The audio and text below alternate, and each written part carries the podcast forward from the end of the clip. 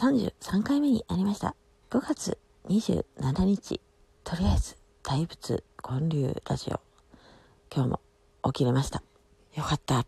昨日ですね、大阪の西野昭弘エンタメ研究所のサロンメンバーの方、谷口さん、谷口良平って名前だかな。良平さんが、今日ランチできる人いないみたいな感じのことを Facebook で投稿してはって。でどっか行けるなとか思ってたんで早速乗っかってみました。えー、他にもね知ってる方が2人ほどいて4人でランチをねしてきたんですよ。なんか久々にね会えてみんな知ってる人やって嬉しかったですね、まあ、やっぱ人に会うっていいなって思いましたね。で良平さんは行きたいお店があったんで明太子が食べたいとか言ってね。でもね行ったらねまだねオープンしてなかったんですよね。なんかやっぱりまだ6月から開く店とかもあるみたいでなので結局まあいつものあの店ということで。二刀流武蔵さんですね。本町なんですけど。待ち合わせが心斎橋やったのに結局本町までみんなで歩くっていうね。で武蔵さんといえばねフェイスシールド飲み会をねやったことがねニュースになってたんですよね昨日、まあ、案の定なんですけどそんなことしてはね飲みに行きたくないみたいなねそういう意見とかもねあるんですけどもう私はやっぱり面白いなって思うんで近未来感をね味わえる飲み会でなかなかないですよね。もう、どちらかというと飲みたいというよりも、もうフェイスシールドをつけて喋りたいとかね。そっちの方が面白そうやなと。まあ、私お酒飲まないですからね。私は面白そうやなと思いますね。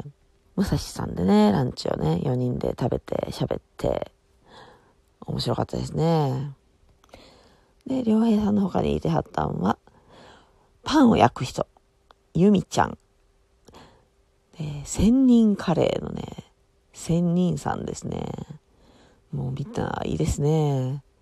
それぞれキャラがあるという、そういう話をしててね。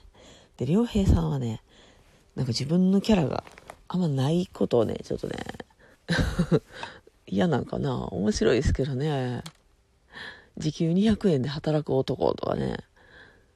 なんか、あの、面白い人ですけどね。私の中では焼きそば焼いてるか、ソーセージ焼いてる人っていうイメージなんですけど、あの、もともとは、俺のフレンチの店長をやってた。ね料理ができる人なんかな。料理人？料理人なのかな？料理できる人いいですよね。千人さんはね、めっちゃヒゲがある人でね、髪もなんかボサーとしててね、千人感がある方なんですけど、まあ、カレーをね、私の職場の近くで売ってくれてたのでよく買いに行ったんですけど、まだね、そこの場所が空いてないからいつから復活できるんかわからへんみたいな感じでね。で、今北堀江でね、週に1回月曜日、千人カレーをね、販売してはるんですね。ちょっとそれまだね、買いに行けてないんですけど、あの、宅配をね、やってくれてたんですよ。自粛期間中にね5月6日までね。で2回ぐらい頼んだかな。ファットキャンプイーツ。うん、あれもね面白かったですね。キッチンカーでね届けてくれるんですよ。でカレーだけじゃなくってピザとかねお肉とかねいろんなものを届けてくれてて。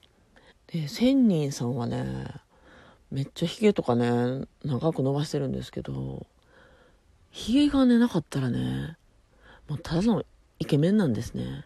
もうヒゲがあることによって、近寄りがたいの反対。親しみやすいんかな。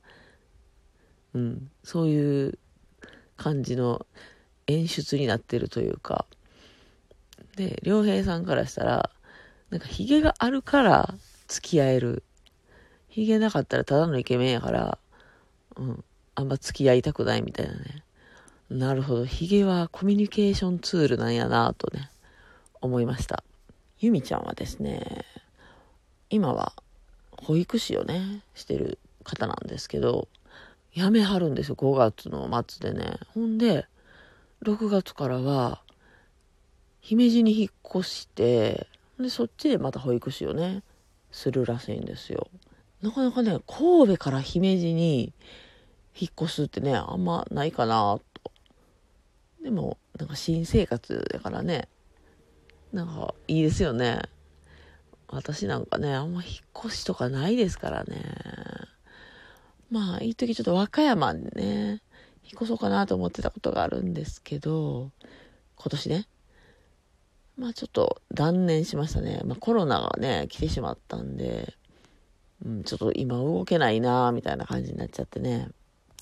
で、昨日、えー、喋った内容、まあ何も別に生み出さなくていいやんっていうね、そういう話をね、昨日もね、してたんですけど、まあその、とりあえずずっとブログを続けてる人、もうなんかね、450日でした。